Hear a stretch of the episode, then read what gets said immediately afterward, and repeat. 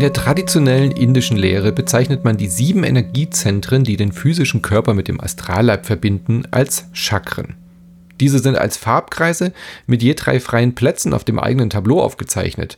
Die Rede ist natürlich nicht vom eigenen Körper, sondern vom Brettspiel mit dem gleichen Namen Chakra mit Strategie zur Harmonie und wie Sie es eingangs schon gehört haben, es geht sehr ins Spirituelle. Die Anleitung redet von Energiezentren, von Harmoniepunkten. Im Kern steckt dahinter aber ein kleiner Wettlauf mit den Mitspielenden, denn wir versuchen die farbig passenden Energiesteine auf die passenden Chakrafelder zu bewegen. Das einfache Regelset erlaubt es uns, entweder zum Beispiel neue Energiekristalle aus der Auslage zu nehmen oder sie in vorgesehenen Schritten zu bewegen. Diese Bewegungsfreiheit ist aber ein wenig eingegrenzt, denn wir haben bestimmte Markierungssteine, sodass uns jede Bewegungsart, zum Beispiel einen Stein nach oben, einen nach unten bewegen, einen Stein zwei Schritte bewegen, zwei Steine einen Stein bewegen, nur einmal ausgeführt werden können, bevor ich mich wieder um kleine Meditation bewegen muss, was in Spielsprache umgesetzt bedeutet, eine Runde aussetzen. Dann stehen mir wieder alle Steine zur Verfügung und ich kann sie wieder erneut in meinen Chakren hin und her schieben.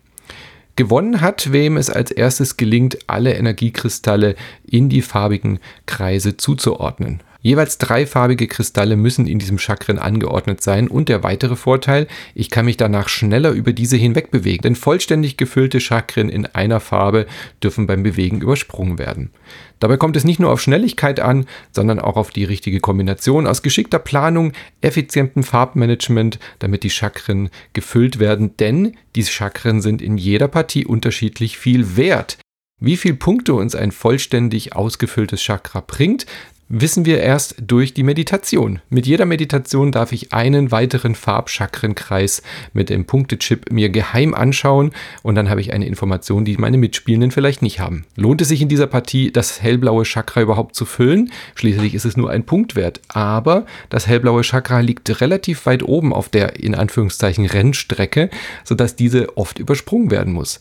Die lila Chakren geben in dieser Partie sogar vier Punkte. Perfekt, denn das lila Chakra ist das erste, was übersprungen werden kann. Also das möchte ich auf jeden Fall voll haben.